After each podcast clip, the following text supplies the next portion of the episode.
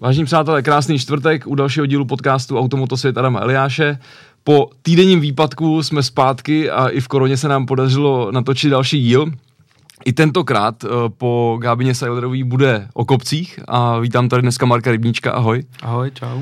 Marek je náš taková stálice závodu do vrchu, když to tak řeknu, ať českých nebo evropských kopců, několikanásobný mistr republiky uh, v této disciplíně. Jak uh, se ti daří, Marku?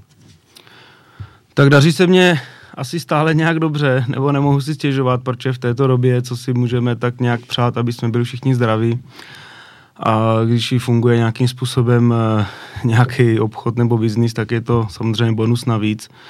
Bohužel samozřejmě mi mrzí ta doba, která je taková nepřehledná, co se jí týče tady toho našeho koníčku nebo toho našeho sportu, motosportu, kdy nevíme, kdy něco začne, kdy něco bude pokračovat, nebude pokračovat, v jaký formě, i když samozřejmě v dnešní době jsou nějaké náznaky toho, že by se mohlo začít někdy závodit, ale jelikož nevíme kdy, tak je to víceméně takové, že člověk se chystá, nechystá, Eh, očekává nějaké informace a já mám jedně strach z toho, že pak najednou někdo začne vlastně nějaký způsob vypouštět informace, teď začínáme závodit, tak za 14 dní už jedeme, nebude na to spoustu lidí nebo věcí nachystaných, takže si to snažím nějakým způsobem dělat dopředu, ale v této době to taky úplně nejde tak, hmm. jak bych si představoval. Hmm. Já možná, než, než úplně začnem eh, rozebírat tu tvoji závodnickou historii, která je taky dlouhá a, a ze spoustu uh, krásných aut, když to tak řeknu, tak uh, možná pojďme asi klidně jako i do té do aktuální doby a, a řekni mi, kam se vlastně jako letos chystáš, když, když by to bylo v té ideální uh, variantě, v tom ideálním setupu, protože uh, teď asi nechci to úplně rozebírat do detailu, klidně můžem, ale uh, ty české kopce mně přišly, že, že se trošku vydali jako, nechci říct slepou uličkou, ale takovou jako hodně šedivou, potemnělou. Co si chtěl jet letos? Jaký seriál? Nebo, nebo kde se měl ukázat? Nebo chceš kdyby, ukázat? Kdyby všechno samozřejmě probíhalo normálně, a nebyla tady ta pandemie celosvětová, tak samozřejmě pro mě byl určitě cíl jet mistrovství Evropy, mm-hmm. protože už jsem tam několik sezon, neříkám, že jsem měl celý sezóny vždycky, ale většinu závodu, nebo jsem se snažil podstatnou část závodu odjet, takže určitě jsem se chystal na to jet mistrovství Evropy, jo. na podzim třeba už samozřejmě byly nějaké plány, protože jsem pořizoval nový vůz a tak dále. Jenže všechno se tak strašně zkomplikovalo, Zkomplikovalo se spoustu věcí, nejenom samozřejmě díky tady tomu, ale zkomplikovala se nějaká situace tady u nás v Čechách eh, ze závody do vrchu, jednak v České republice i celkově. Takže do dneška nevíme, jaké závody budou v Evropě, kdy ty závody budou, protože závody v Evropě jsou závody na přírodních tratích a tam se nejde říct, že tento týden nepojedeme, tak si to dáme třeba za měsíc. Hmm v Česku to asi jde udělat, což u nás závody do vrchu v náměstí, které pořádáme, jsme už odložili na červenec, ale v té mm. Evropě to není tak jednoduché, aby si někdo řekl, nepojedeme tenhle měsíc a další, protože tam navazují další podniky. Takže eh, tam je to velký otazník eh, s tím, že ani prakticky do dneška nevíme, jestli nějaká reprezentace bude, nebude. Nemáme žádné informace o tom v podstatě, takže já jsem odkázaný na to, že vím jistý, jakým autem pojedu, a vím, že se budu zúčastňovat nějakých podniků v Česku, kde budu v rámci testování nového auta v podstatě jezdit a co bude dál, prakticky už teďka můžu říct, že nějakým způsobem to odkládám asi na další rok, protože nepředpokládám, že by se tady něco během měsíce změnilo hmm, a hmm. začalo se závodit jako za starých časů, když to řeknu. A on vlastně i ten evropský kalendář, že jo, furt není takový jako definitivní, že jo, nebo něco, protože mám pocit, teď nevím, jsem dobře zaregistroval už jako před další, před další dobou vlastně tradiční otvírák sezony, který teda poslední roky už otvírák sezony není, že jo, v Rechberku, tak, tak, uh, tak ten už rovnou říkali, že, že se nepojede, ne? Nebo jak to tam Ano, je? ten už je dávno zrušený, no, no. vlastně ten už byl zrušený před dvou měsícema téma, hmm. protože v Rakousku jsou závislí, určitě na tom závod chodilo kolem 20-25 tisíc hmm. diváků a ten pořadatel je hlavní ze stupného, že když ten podnik pořádá. Samozřejmě to je pro ně bez diváků absolutně nereálný tento podnik pořádá. Další podnik ve Francii se zrušil také už, s tím, že další podniky, které se mají jet během 14 dnů Španělsko, Portugalsko, tak hmm. si nejsem úplně jistý, že by se ten závod tam pořádal, protože spoustu lidí, jak říkám, to dělá jako amatérské úrovně, ne profesionálně, aby jel někdo na závody, pro, prošel pár testma, pak se zpátky vrátil, byl pět dní v karanténě, nebo tam někde zůstával na další závod, nevím, jako jak by to probíhalo, pro mě to absolutně momentálně hmm. bezpředmětný. A další závody jsou nějak ve hvězdách, tam nikdo neví, jakou, jakým způsobem se k tomu postavit třeba pořadatelé na Slovensku, v Polsku uh, a v dalších zemích, v hmm, Německu hmm, třeba, tam jsou velice přísná pravidla momentálně, takže tam měl být závod tuším někdy v červnu, takže je to takový nějaký všelijaký prostě hmm. zvláštní. Rozumím. Uh, ty jsi tady už zmínil, že jsi nakoupil nebo pořídil nový auto. Já asi uh, k tomu potom dojdu až, až po těch začátcích, ale napadá mě hned jako první věc, protože je to jako poměrně horká novinka a na fotce to tady teď samozřejmě jako nemáme. Ale je to věc, která se teprve nedávno začala dostávat k zákazníkům uh, KTM GTX. Uh, jak se na tebe koukali, mi řekni jako ve fabrice, když si řekl, že to chceš na kopce tak dost zvláštně tak nějak jako, protože samozřejmě to auto bylo vyvíjené už delší dobu. Vlastně je to nástupce modelu GT4 a vlastně je to auto okruhové, že jo. Ono dneska na kopce nikdo auto, jako co se týče fabriky, nevyrobil, ani nevyrobí, protože to není asi pro ně zase tak zajímavé portfolio zákazníků. Hmm. Takže to auto bylo primárně vyrobené na okruh a když jste samozřejmě dozvěděli, že chceme toto auto připravovat nebo vyvíjet nějakým způsobem na kopec, tak eh, je to dost zajímalo, protože je to pro ně víceméně taková nějaká zvláštnost, Uh, protože tím, že bude jim jezdit třeba 20, 25 aut po okruhu a jedno auto na kopcích a ještě na evropských kopcích, když by samozřejmě všechno hmm. bylo, jak má být, tak se jim to velice zalíbilo. S tím, že přes uh, firmu RTR Projekt Tomáše Nybergera z Brna tím, že on je vlastně hlavním zástupcem pro Česko a tady dejme tomu nějakou střední východní Evropu, tak se podařilo získat od nich i nějaké prostředky na vývoj eh, toho speciálu závodního s tím, že nás budou nějakým způsobem podporovat, ať už nějakýma dílama nebo nějakým upgradem různým, co vlastně my uděláme na tom autě. Takže jsme byli víceméně nějakým způsobem pověřeni, aby jsme to auto nějakým způsobem vyvinuli a naučili jezdit na kopcích. Tak hmm. to mě docela jako těší z jejich strany ten zájem, protože já když jsem si vybíral auto, tak v podstatě dneska není žádné auto, které by člověk, pokud chce nějaké auto nové nebo něco, tak vždycky to musí vycházet z auta, které je třeba určené uh, dejme tomu na okruh a na nějakou jinou disciplínu. Té disciplíny to auto nějakým způsobem přizpůsobit uh, na ty závody do vrchu. Hmm. Z rally je to hodně těžký, složitý, protože R5 auto má slabý motor a z jiných disciplín jako opravdu nic moc nenapadá, takže jedně z těch okruhů auto GT3 je pro mě absolutně finanční nesmysl. Hmm. E, neříkám, že by se to nedalo zaplatit, asi dalo, ale je to opravdu zbytečně drahý, náročný auto. Pak je nějaká možnost auta GTC, což je jako taková malá GT3, hmm, hmm. což jsou dneska Lamborghini Huracan, o kterém jsem taky uvažoval, jak přišla tato nabídka.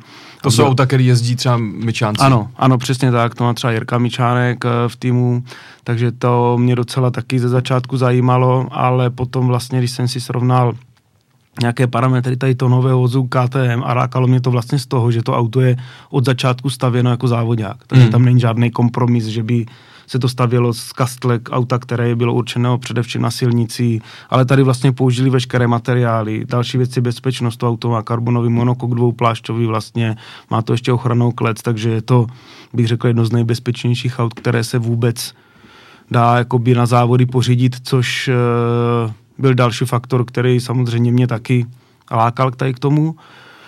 A co se týče i nákladů na údržbu, to auto samozřejmě ve srovnání s vozidlem GT3 není tak náročné hmm. na údržbu a nestojí tolik peněz, takže hmm. i to byl nějaký rozhodující faktor. Řekni mi, ještě mě v tomhle tom napadá, než, než ten úvod uděláme takový další tady aktuální, ale to nevadí. Uh, hrálo jako velkou roli v tom, protože všechny ty auta, s kterými asi doteďka jezdil, tak byly stavby. Ano. A, a je, to, je, to, je to věc, prostě, která vznikne v jednom exempláři, dvou, něčem, jo, něco takového. McLaren jako vůbec, že jo, ten, to, co jste postavili vlastně před loňskou sezónou, tak to, to jako vůbec byla šílenost. Uh, myslíš, nebo jako je v tomhle ten faktor té bezpečnosti to, že, nebo za, ne, nějaký argument tobě, že tohleto auto vyvíjela právě, jak si řekl, ta fabrika a není to, není to stavba, řeknu, v dílně a teď jako vůbec nesnižuju jako kvalitu té stavby, to vůbec ne, jo, protože to je profesionální práce, ale přece jenom jako asi musí být nějaký rozdíl uh, řeknu, svařit autostrubek uh, prostě profesionálně, řeknu, v malý dílně, nebo tak, když ho staví fabrika, nebo jak, tak to, jak tohle to je? Tak to stoprocentně, jako většinou je to o lidech samozřejmě, jako spoustu lidí samozřejmě dokáže něco vyrobit, to auto může být samozřejmě rychlý a bylo rychlý, nebo hmm. tady ty auta se dokáží pohybovat nebo vůbec strašnýma rychlostma dosahovat různých časů. Ale pak je tam ten faktor B, ta bezpečnost. No. Hmm. Že samozřejmě, jelikož ty auta nemají žádné crash testy, nemají žádné, bych to řekl, zkoušky tady nějaké pevnosti, když to řeknu, jako že to auto narazí ve stovce do zdí, tak hmm. nikdo neví, jestli se to zdeformuje doleva nebo doprava. Když to tady u toho auta už mě přijde, nebo u toho KTM, že tam už opravdu ta stavba, když ten monokok dělá firma Dalara, která má několika letou no nebo jasně. x let zkušenosti s výrobou monokoku a tak dále, prostě tak uh, si myslím, že to je jeden faktor. Druhý faktor je to, že to auto bylo vlastně zkoušeno v aerodynamickém tunelu, což dneska taky opravdu je už, nechci říct vzácnost, ale je to vyšší level, hmm. že to auto už by mělo v nějakým způsobem fungovat, další je kinematika, náprav a tak dále. Takže myslím si, že to je poskládané ze zajímavých uh, komponentů. A mě tady ten, ta věc utvrdila před dvěma rokama na závodech uh, v Německu na mistrovství Evropy, kdy přijel Timo Benhard vlastně továrně z Porsche mm-hmm. s relativně obyčejným Porsche GT3R a vyhrál tam prakticky absolutně cestovní vozy, i když měl auto o 200-300 kg těžší než my všichni ostatní. Hmm. Ale dokázal toho auta jednak využít samozřejmě jezdecky, jednak ho měl určitě perfektně jakoby nachystané z továrny Porsche. Hmm. Takže to mě utvrdilo v tom, že nemusí být jenom to auto, které je nejlehčí a nejvýkonnější jako motorický, být nejrychlejší. Jasně. Takže i tímto směrem já bych chtěl jít postupně do nějakých dalších úprav toho auta, proč je to auto samozřejmě, v jakým způsobem je teďka postavené jedna věc a je o tom, jakým způsobem dál se to auto bude vyvíjet a posouvat, eh, co se týče výkonů a podvozku a tak, takže myslím si, že je tam velký potenciál. Jak, jak se takový auto jako potom vyvíjí? V čem to hlavně, víš co, mě to, mám představu o tom, jak se vyvíjí auto, ano. Jo, ale, ale vůbec nevím, nebo nedokážu říct ty specifika prostě pro ten, pro ten kopec z toho okruhu a, a jak to vlastně jako na tom fabrickém autě, prostě ještě tak řeknu, co se na něm jako bude měnit. Tak první, co budeme určitě měnit, je stálý převod v převodovce, protože to auto je vlastně uspůsobeno na jízdu na okruhu, kde je maximální rychlost nějakých 280 km, mm-hmm. což my teďka nějakým způsobem eh, zkrátíme zhruba na nějakých 250 mm-hmm. Eh, samozřejmě musíme řešit spojku, protože jsou na kopcích pevné starty, takže na tom okruhu těch pevných startů to auto moc neudělá, hmm. takže budeme řešit nějaký způsob jinou spojku.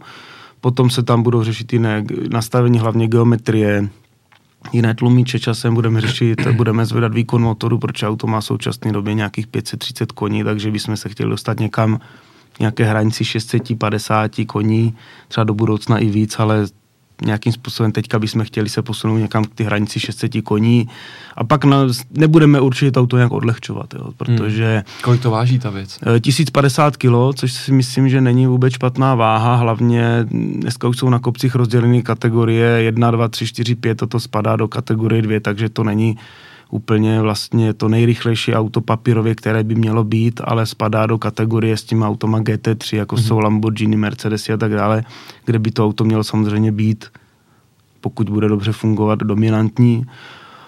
A takže určitě jakoby odlehčování ne, protože to, jak říkám, na úkor bezpečnosti, můžeme tam přidat nějaké aerodynamické prvky, ale to se všechno uvidí vlastně, až se to auto začne testovat, až se s ním hmm. začne jezdit, co by to auto teoreticky mohlo potřebovat ještě dál. No. Hmm.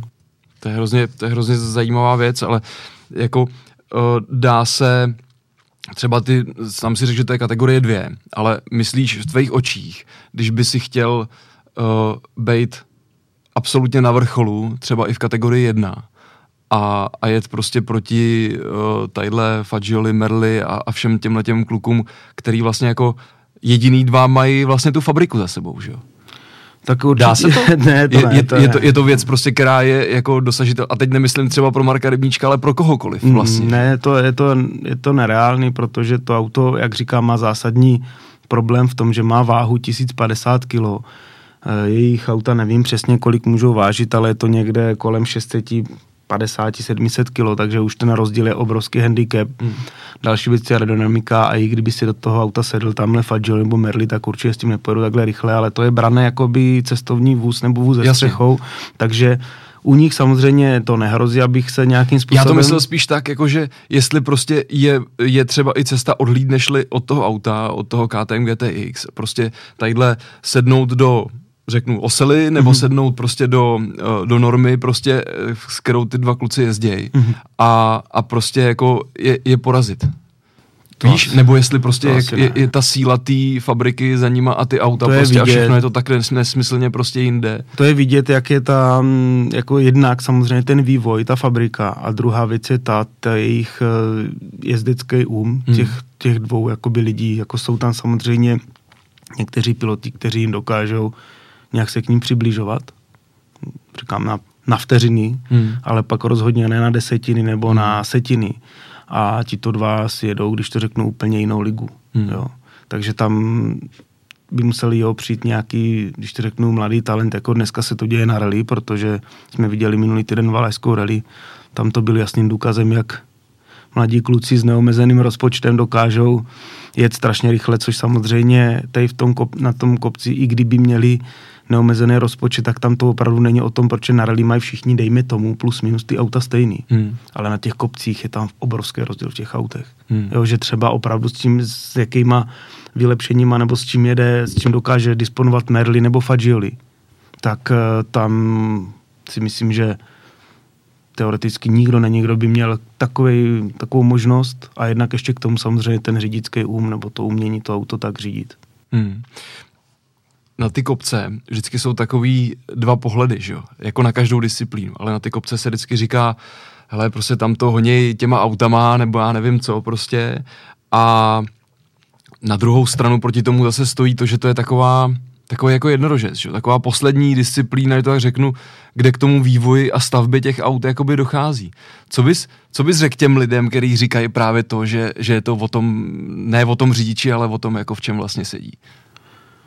Tak já si myslím, že to vždycky je spojené jako jakoby, že to musí být dohromady, protože ten řidič sám, když bude perfektně jezdit a bude mít blbý auto nebo nebude mít dobré auto, tak nic nedokáže a zase kdo si koupí drahý auto, který bude špičkový a nebude umět řídit, tak taky jako nezajede. Jo? A tam někdo tvrdí, že samozřejmě ta je, závody jsou takový, že se tam spíš sedí, než jezdí, jako neříkám, že ne, ale tak samozřejmě tak každý to má nějak, že jo? tak někdo má rád ježdění na okruhu, mě na okruhu ježdění baví první 20 minut nebo dvě 20 minutovky a třetí 20 minutovku už mě to prostě nebaví. Hmm. A tím nechci jako říkat, že jsou ty závody špatný. Ale není tam ta dávka té akce? Není no, není tam ta dávka té akce, ty přesnosti, hmm. protože na tom kopci opravdu, když já nevím, já bych to v čem přál, jako do to jakoby zdegraduje nebo říká, že to není ono, ať si sedne do auta, sveze se ve 180 nebo i ve 250, kde my dosahujeme, nebo i 260 po okresní silnici a pak hmm. mě řekne, jestli je to adrenalin nebo není. Jako je, všech každá disciplína má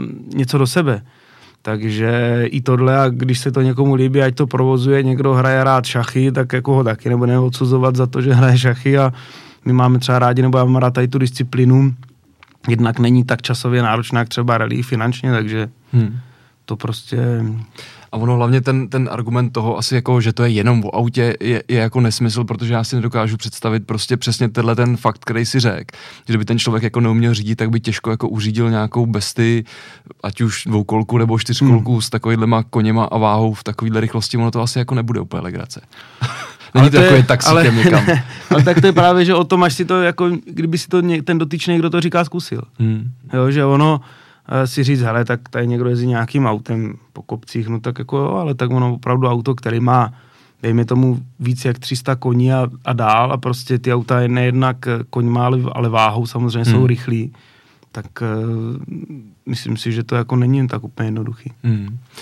Marku, teď konečně se dostaneme tady k tomu eskortu, uh, úplně k těm začátkům. Uh, já bych tu otázku asi normálně jako nepoložil, ale samozřejmě prostě jsou tady i lidi, kteří nás poslouchají o těch kopcích třeba nic nevidí, jak jim uděláme trošku jako osvětu. Proč Marek Rybníček a závody do vrchu? Jak to začalo? Tak začalo to tak, že můj otec Ivan eh, pořádá vlastně od paměti závody do vrchu v náměstí na to slavu, odkud pocházím. A jak už několikrát vždycky zmiňuje Jarda Malý, kterému jako kamarád, že když startoval v 82. na závodech v záměští, tak já jsem tam řval na startu v kočáru. On ještě říká, že jsem byl posraný, ale to já samozřejmě už nevím. Ale, ale e, tak od nepaměti jsem se kolem toho pohyboval, jezdili jsme s tátou po závodech, e, pamatuju si, že jsme jezdili až do Dobšine, třeba na Slovensko, do Lančkoruna, tady prostě v okolí, kde se jezdili závody, ve Výskeři nás zál a tak dále, hmm. takže jsme nějakým způsobem se kolem toho pohybovali a až jsem byl starší, tak eh, jsem nějakým způsobem se skamarádil s Petrem Vojáčkem, s kterým jsem jezdil po závodech. Eh, no a začalo to tak, že vlastně v roce někdy 2002-2003 jsem si to chtěl vyzkoušet, tak jsem si tady tu raketu pod něj pronajal nebo půjčil na nějaké závody, že pojedu a to začala vlastně moje první sezóna a chtěl jsem být závodníkem, no, jenže tak říkám, no, bylo to už relativně pozdě, do té doby jsem nikde nezávodil, jezdil jsem doma v nějakém favoritu ve Škodovce a pak jsem si koupil nějaký Renault Clio Williams, nebo co to bylo, už nevím hmm. ani.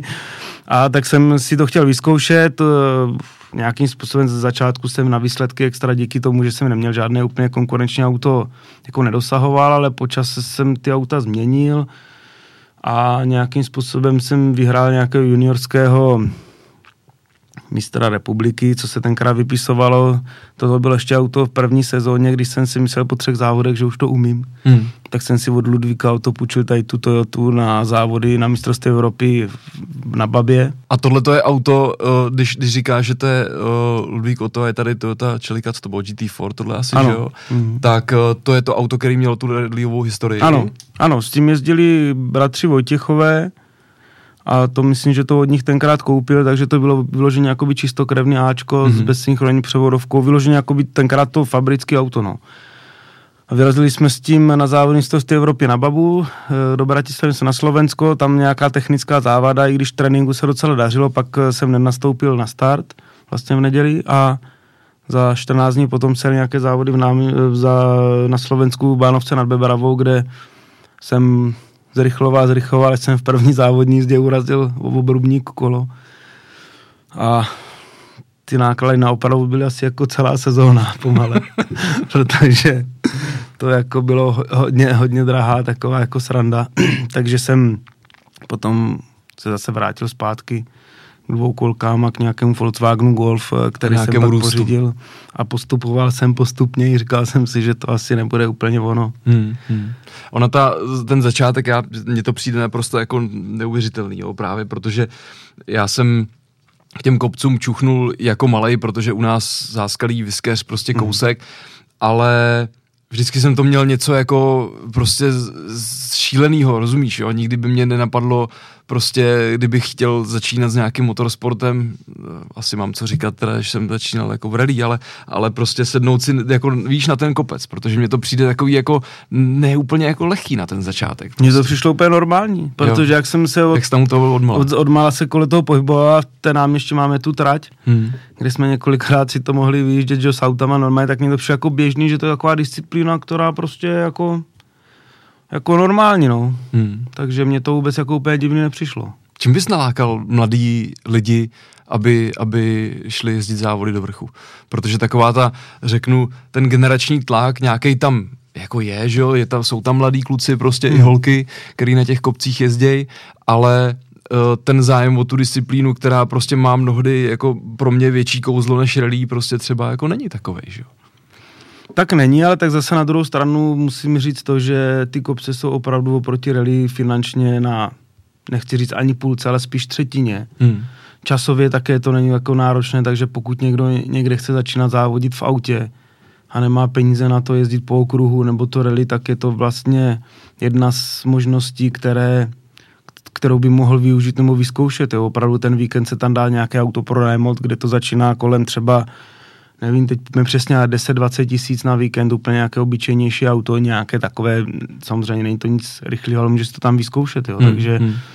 Mm, s tím, že u nás tady vzniká samozřejmě, nebo funguje spoustu seriálů neoficiální, kde se opravdu nemusí být závodní licence, nemusí hmm. mít člověk k tomu helmu, která bude splňovat FIA předpisy, kombinézu může mít třeba propadlo homologaci a může si to opravdu zkusit, takže tam se může porovnat nějak, jestli má cenu nějakým způsobem jít tou cestou nebo ne. Hmm, hmm. Ty jsi měl taky uh, pár takových epizodních startů v rally.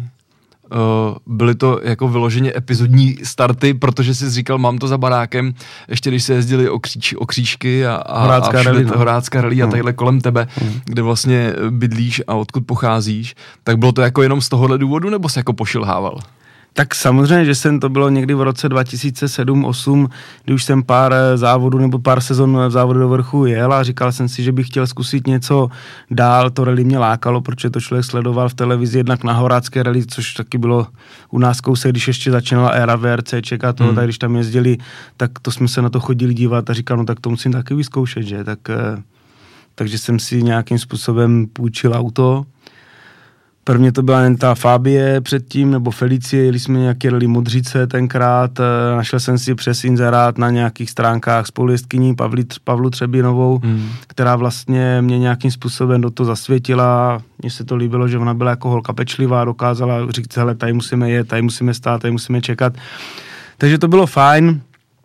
Pak uh, jsem říkal, že to vyzkoušíme s nějakým rychlejším autem, tak jsme si bučili tady tu Hondu a opravdu pět kilometrů od baráku jsem to hodil dvakrát přes střechu, takže horácká rally tam pro mě skončila, protože jsem ve třetí RZ už byl druhý, ve třídě nějaké N něco, takže jsem hmm. si taky říkal, že už asi to jako můžu vyhrát. No a pak samozřejmě to skončilo tím, že Pavla se bohužel vlastně hmm. měla havárii uh, na Horácké rally, že? Pár hmm. let nebo 2008. Rok po, 2008 Myslím. to byla hmm. ta, to je ten špatný rok, kdy se tady událo hodně špatných věcí. Hmm. No a tím pádem to pro mě asi nějakým uh, způsobem skončilo, ale ne úplně.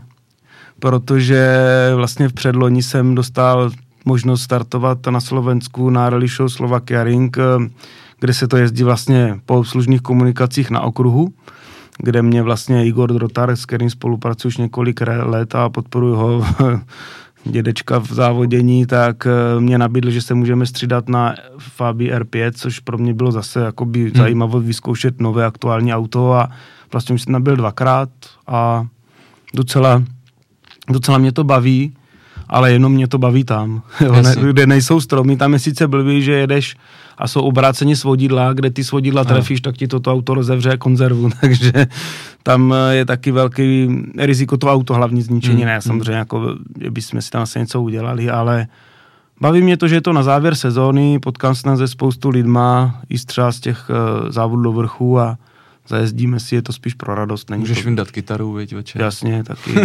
To mě taky určitě už tady někdo zmiňoval. jo, jo, to s Petrem Žáčkem mám no. pocit, řešili. Ale uh, řekni mi, jak třeba, když, když uh, máš tam tu zkušenost té R5, Uh, dá se to vůbec jako porovnávat, co byly nějaký dojmy, když si vyset z toho svého rychlého auta šíleného a sednul si ty do té R5 a říkal si, ty, tohle to je teda fakt jako boží. Je tam něco, bylo tam něco takového, co tě jako... Ty R5? R5 jo, jako tak určitě, tak eh, tam není ten výkon, že to auto za stolik nejede, ale na tom rally zase toho výkonu tolik člověk nepotřebuje. Ale tam je skvělé jízdní vlastnosti, tam je vidět, jak to auto je vyrobené ve fabrice, jak to auto zatáčí, brzdí, to je prostě neskutečný. Hmm. O jízdní vlastnosti jako R5, to musím říct, že je fakt jako paráda. Hmm. Uh, na další fotce tady, ty, co nás poslouchají, tak, uh, tak to teď samozřejmě nevidějí, ale je tady taková poměrně šílená oktávka. Uh, to je druhá generace, že jo, a bylo z toho udělaný kupátko. Ano. Uh, a je to takový pro mě jedno z těch aut, uh, tak jak jsme se bavili, že si vždycky měl nějaký jako specifikum od, od určitý doby. Uh, co to bylo za auto tohleto vůbec? Jakou to mělo historii?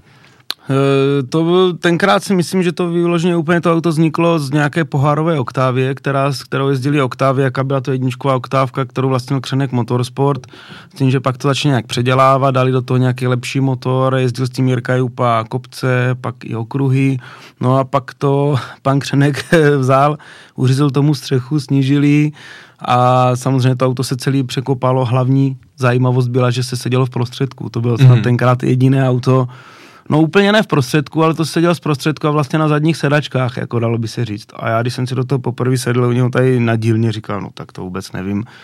jak to auto budu řídit, jo. To je jako pro představu, že si sedneš opravdu do, do zadu, do prostředka, tam máš volant. Zatáčí ti to jinde. A, a, a, sedíš vlastně dva metry před předním oknem, hmm. pak máš ještě něco pomale, nebo jak bych to takhle popsal. Tak to bylo šílené, já jsem si vůbec nedokázal představit, že s tím budu jezdit. Jo, ale pak nějaké testy jsme měli na okruhu a myslím si, že to docela bylo jako zajímavé auto, jednak exot tím, že se sedělo v tom prostředku a vzadu bylo dobré těžiště, e, pořád na tom autě probíhal nějaký vývoj a absolvoval jsem s tím tenkrát vlastně dvě sezóny a tím, že potom vlastně pan Křenek se začal věnovat více okruhovým eh, nějakým aktivitám hmm. a pořád na nějaký závodu, tak ten projekt vlastně skončil. E, ta karoserie se prodala někam, myslím, že dneska ji má Tomáš Vavřinec, tuším, a vlastně to auto už tím, jak bylo předělané, tak dneska už by se do žádné skupiny nevydalo, hmm, hmm. protože tam není zachovaný ten takzvaný Ačkový sloupek Jasně. a sklon toho sklon toho okna, předního takže už to auto víceméně může někdy někdo Hmm, postavit do hmm, nějakého muzea nebo na něco. No. To je ta první generace ještě. To bylo postavené teda z, týhle, z tohohle Ano, toho auta. ano. Takže, to, takže to, ten, ten přechod z té první do druhé generace byl jako, jako jenom facelift. Ano, přesně, jako je facelift, ale docela se to jako tenkrát povedlo a mám na to zajímavé vzpomínky. Co to znamená zajímavé vzpomínky? Tak jakože to bylo dobrý, no, že jsme jezdili na závody, měli jsme obrovský kamion, což se mi hrozně líbilo. jsme vypadali jako velký tým profesionální. Ale jo, tak ta spolupráce byla dobrá, musím říct, že se jako byl vlastně, že jo, pan Křenek byl dovozce pneumatik Michelin, takže jsme Hmm. měli do- dobré pneumatiky a tak dále.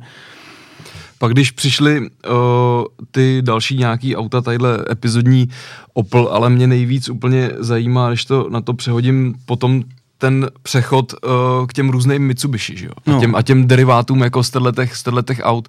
Jak, to, jak tohle to vzniklo? Tak to bylo tím, že jsme jako bydleli s Davidem vlastně prakticky kousek od sebe a já, když jsem v roce 2008 chtěl udělat nějakou změnu, tak jsem za ním přišel, že bych měl eh, chuť vyzkoušet nějaký auto z jeho dílny, tak tady nachystal tady to Mitsubishi Colt a tím vlastně začala éra závodění s vozidlami eh, s pohonem 4x4, což Mhm. tenkrát eh, bylo úplně nejvíc, protože ty auta měly strašně zrychlení, že jo, to Mhm. z nuly na 100 po dvě vteřiny a za 6 vteřin to mělo 200 a to prostě jelo šíleně, takže Hmm.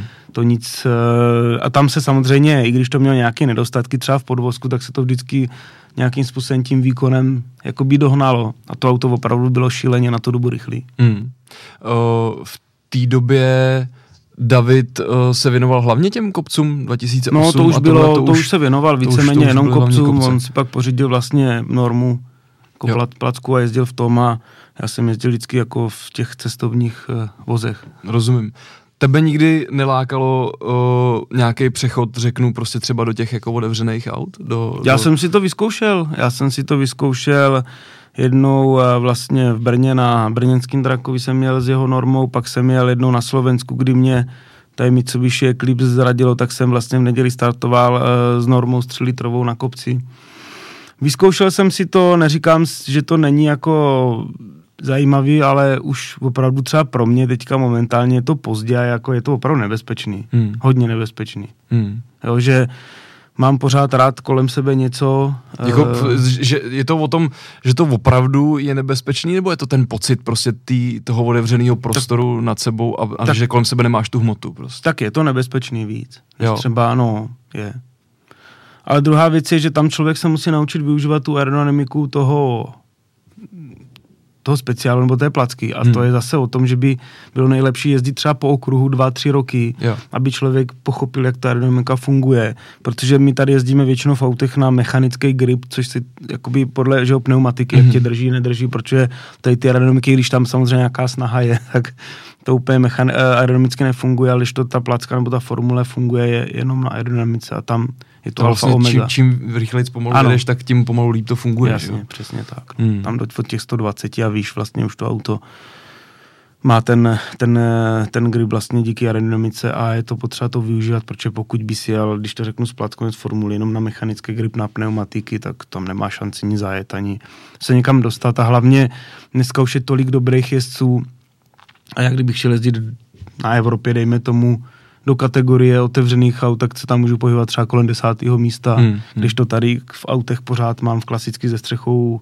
šanci jet někde třeba do třetího místa nebo být. Protože tam je ta specifická zkušenost, prostě, Ano. která trvá. Hmm, Hmm, je no. Ji získat.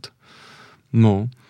No, jako za mě, já vždycky mám úplně husí kůži z toho, protože samozřejmě každý rok se snažím dostat prostě na akce Homo a Spoj nebo na nějaký závod Evropy, aby to, aby to člověk viděl a potom v těch rychlejších pasážích samozřejmě, když člověk vyjede nahoru na tu lipinu, tak to je jako poměrně hmm. šílený, no. takže to, to asi jo. chápu, co, co, co říkáš a, a všem říkám, že by měli vyrazit teda někdy, kdo ještě na kopcích nebyl. Tak je tam i výhoda v toho, že tím, jak jsou tam vytvořené divácké zóny, tak je super, že ty od toho auta seš relativně hodně blízko. Hmm. Na okruhu, když si tam neplně stop na nějakou tribunu někde, tak budeme od těch aut desítky, stovky metrů, ale tady opravdu jsme maximálně desítky metrů od hmm. auta. Když hmm. stojíš ještě třeba nad úrovní, tak to hmm. auto jezdí pod tebou třeba tři metry. Jasně. Což je neskutečná výhoda, že člověk může vidět tu rychlost eh, toho auta v té akci prakticky na blízkou vzdálenost. Hmm.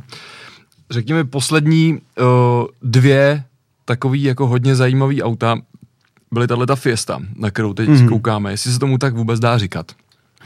Uh, skoro jo. jak, jak, jak jste přišli na myšlenku tohohle toho auta a z čeho to vychází?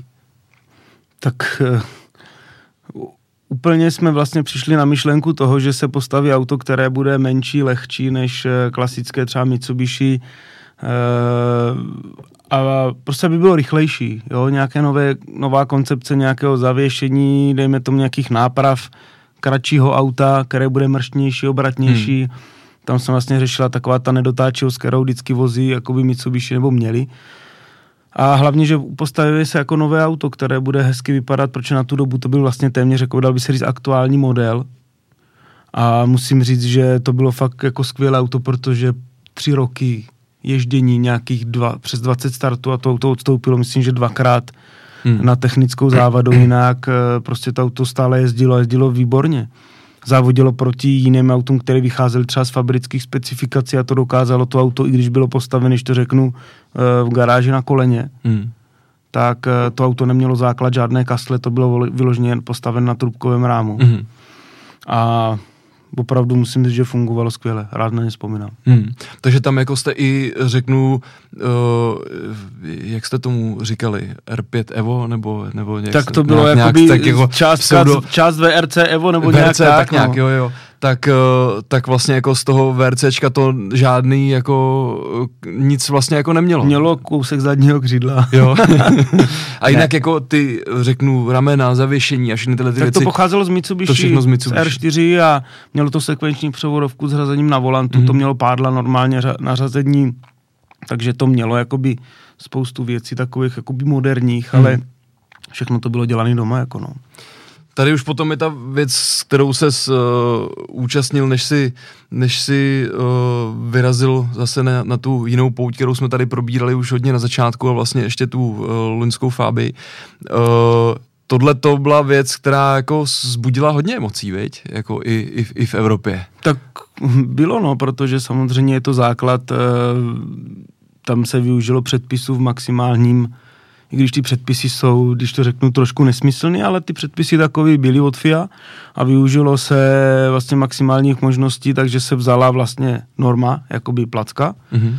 Na ní se navařil rám nebo našroboval do monokoku a udělal se vlastně k tomu nějaký kit se koupil, eh, který měl jako fuzovka připomínat McLaren F1, který vlastně se vyráběl v Americe jako replika. Mm-hmm. Dneska, do dneska se vyrábí jako by cestovní nebo civilní auto s tím, že to odpovídalo rozvoru a rozměrům toho, co bylo vlastně z základu, by se nemuselo moc předělávat. Tak se z toho vyrobilo tady to, co se vyrobilo a bylo to opravdu jedno, bych řekl, z nejrychlejších aut. Mi bohužel to bylo to, že první rok se nějakým způsobem to auto testovalo, zkoušelo a pak samozřejmě já jsem si šel už od jisté doby nějakou svou cestou, ale to auto stále jezdí, je rychlý a věřím tomu, že jako je to pořád jedno z nejrychlejších aut v Evropě a teď se uvidí, co vlastně FIA vymyslí, protože začínají dost uh, řešit rychlost tady těch aut. Mm. A nikdo neví, jestli do těch aut začnou dávat restriktory nebo do, začnou do těch aut přidávat váhu, což já říkám stále, že úplná hloupost byla, že FIA Eh, stanovila velice nízké váhy u těchto aut. Mm-hmm. Jo, to by jako je problém z toho vlastně i bezpečnost a tak dále. Eh, je, je špatná v tom, že ty auta stále každý vyřezával, sundával z toho něco a je to na úkor bezpečnosti. Kdyby dali váhu aut kolem tisíce kilo nebo Jasně. 12 kilo nebo řekli, hele všichni budete mít auto 12 kilo, tak nikoho nenapadne z toho uříznout předek a navařit tam tři trubky, když to řeknu, na, hmm, na to, aby drželi motor nebo chladiče, že? Hmm, nebo si vyřezat podlahu. Hmm. Prostě to byly věci, které všichni jezdci dělali, včetně nás na úkor toho, aby aby jsme to auto měli co nejlehčí. A... Přičemž to jsou prostě ty deformační zóny ano, třeba. Že? přesně tak, no. Hmm. Takže to já samozřejmě hodnotím jako špatný krok, ale teď ty auta mají všichni takhle udělaný. A teďka Fiat přemýšlí, co s tím, jo. No ale v okamžiku, kdy zase jako vlastně se tím může vyrobit další problém, že jo? Protože když uh, řeknu, tady mám auto, který váží 800 kg mm-hmm. a vy musíte mít 1000 kg, tak do takového auta prostě nemůžeš nandat někde uh, dva, met, dva metráky prostě balastu, protože tak by to, to naopak je, bylo ještě nebezpečnější. To je samozřejmě blbost, no, kdy, když to samozřejmě někdo bude muset třeba udělat, hmm. tak vezme 200 kg plát a dá ho do podvozku, když to řeknu blbě, jakoby hmm. do té podlahy. A nebo uh, FIA vymyslí, že nám nějak zbrzdí třeba výkon motoru restriktorem nějakým nebo něčím. Což a pak... bude, bude se řešit BOP pomalu na každý ano, závod. a bude to takhle nesmyslný a, a v tu chvíli jsem si řekl, že pokud se tohle začne dít, tak asi přestanu závodit. Hmm. Jakoby, nebo v této disciplíně, že bych asi, opravdu to by mě úplně znechutilo. Hmm. Jo? Protože nikdy se to neudělá tak, aby to bylo všechny, pro všechny stejný a muselo by se opravdu začít úplně od znova. Hmm a museli by v Evropě vypsat třeba třídu, což už je dneska vypsaná VTC, nebo TCR, teda mm. dejme tomu, pak by mohli vypsat třídu GT3 pro GT3, GT2 pro GT2, GTC pro vozy GTC a pak by to dávalo smysl, kdyby ty auto zachovali v nějaké, dejme tomu, eh, podobě z těch okruhů, říct ano, vy tam můžete dát pouze plácnu třeba stálý převod krátký, aby Podle to auto... svého předpisu prostě, aby jeli všichni. Ale aby to auto z něčeho vycházelo, protože tady z těch staveb domácích to opravdu asi je nemožné, aby se to nějakým sjednotilo způsobem, aby to bylo pro všechny jakoby spravedlivý. Hmm.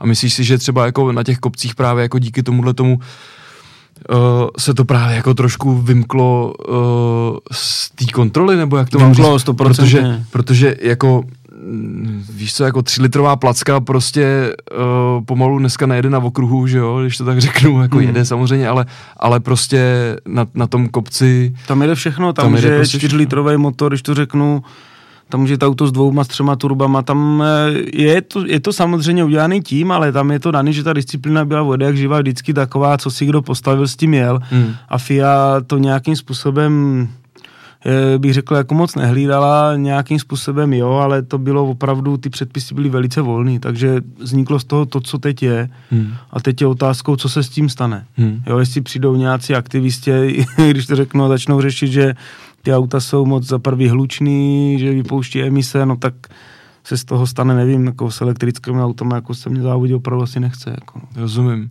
Jak třeba koukáš, jak třeba koukáš na formule na těch kopcích? Hm, záleží, jaké formule myslíš, no. Jsou formule e, dneska, které mají monokoky, jsou formule jakoby nové generace, které tam prakticky nejezdí. Hmm. A jsou formule staré, které jsou svařené z trubek. Jsou to formule historické a tam hmm. opravdu jako na to koukám, že to jsou jedny z nejnebezpečnějších jako formulí nebo vůbec aut na těch kopcích a to klobouk dolů před každým, kdo to sedne, protože když si viděl někdy tu formuli od, pla, od plastovanou. Jasně, no, vlastně tak ty, ty 70. 80. roky, že jo, jsou prakticky tam, že když do něčeho být v 50 km rychlosti narazí, tak kolama, že jo. ty nohy samozřejmě dostanou. Z boku ne a náraz to je úplně, to je další problém.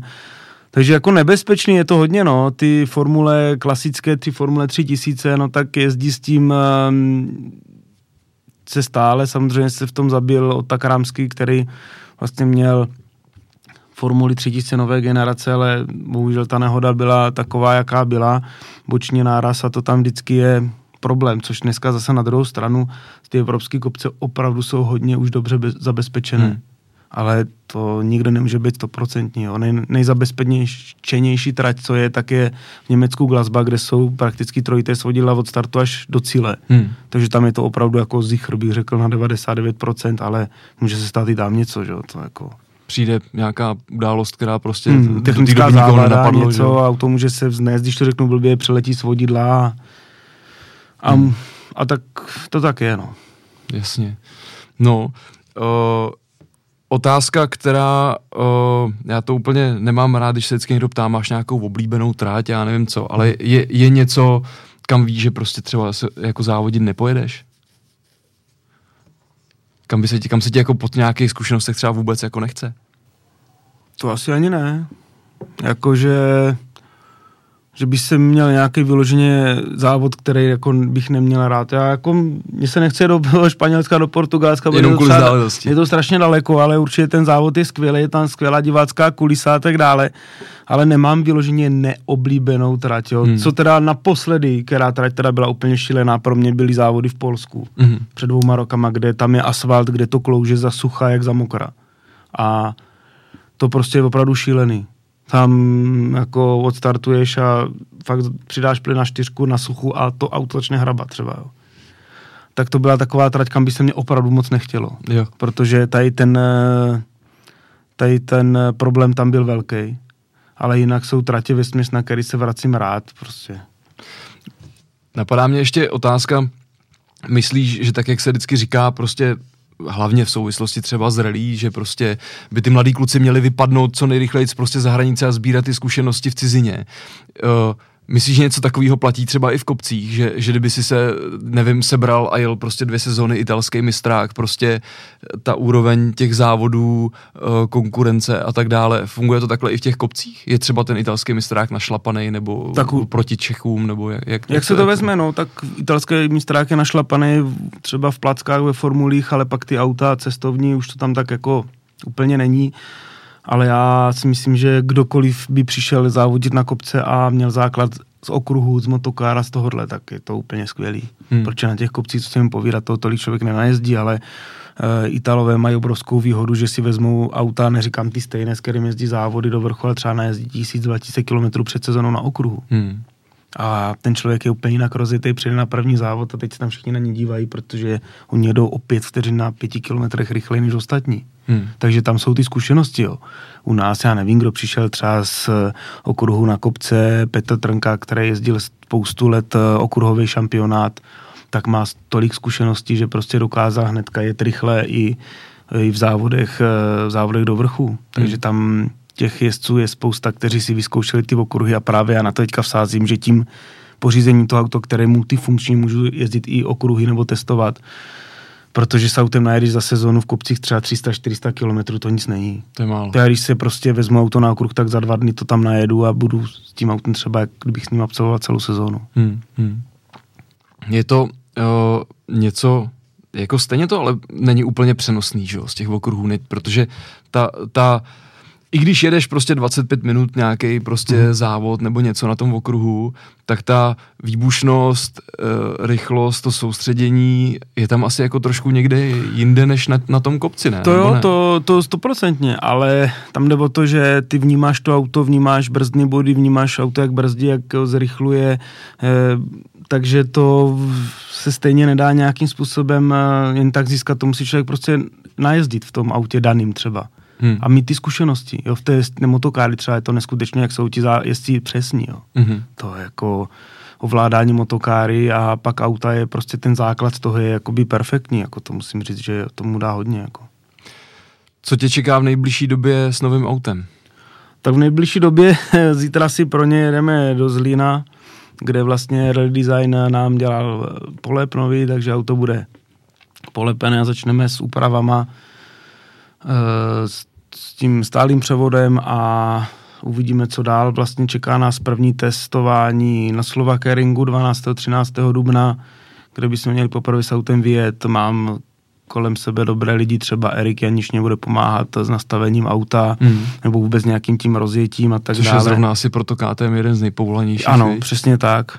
Potom samozřejmě KTM spolupracuje s motorářem a z Lichtensteinska, kteří jsou zase spojeni s Jardou Vančíkem, mm-hmm. Který určitě jako bude taky do toho auta nějakým způsobem zasahovat, co se týče motoru, takže oni si nějakým způsobem přes to Lichtensteinsko z Rakouska předají nějaké zkušenosti, takže s tím budou nějakým způsobem spolupracovat na vývoji motoru, takže určitě mě čeká dost spoustu zajímavých věcí, do toho práce, rodina, děti, takže myslím si, že... Nudu nečekáš. Nuda, nuda určitě nebude. no. A uh, jak to vypadá letos třeba prostě s testováním v Brně? Uh, máš nějaké informace o uh, draku, nebo jestli to už nějak odložilý, nebo není odložilý? Tak nebo to, to testování mělo být teď o víkendu. Jo, to vlastně už mělo být. To mělo být teď o víkendu, měly být ty závody vlastně první, mm, ten brněnský mm, drak s tím, že nějakým způsobem, co mám za informace, tak to testování by mělo proběhnout během dubna, mm-hmm. ale to se samozřejmě uvidí, až se tady po velikonocích nějakým způsobem začnou nějaký ty jejich rozvolnění dělat. Mm-hmm. A závodit by se začalo třeba brněnský drak, podle mého názoru, kdyby mohl být, tak by byl někdy v květnu. Mm. A od června by se měla ta sezona nějakým způsobem, když to všechno půjde snad tak dobře rozjet nějak tak budeme si držet palce, že to tak bude. A já se teda moc těším na, na tuhle tu věc na, na kopci, protože to bude určitě zajímavý. A tím jsem viděl právě s, a s Erikem jsme to řešili, protože když tady byl na podcastu, tak zrovna ten den odjížděl mm. na test do Chorvatska. Ano toho auta, tak jsme si pak akorát vyměňovali, psali nějaký, nějaký věci, tak uh, to se moc těším. Mm-hmm. Tak Marko, moc děkuju, že jsi přišel a, a, a držím palce. Ať jsme, ať jsme zdraví a ať to se hlavně. nám daří. Díky moc. Tak jo, děkuji. A vy poslouchejte a koukejte, sledujte na uh, podcast Automotosvět Adama Eliáše a to nejenom ve všech podcastových aplikacích, ale i na YouTube kanálu Autokult.cz, kterých prostorech tenhle ten uh, báječný podcast uh, natáčíme a tímto za to moc krát děkuji a určitě se vidíme další čtvrtek.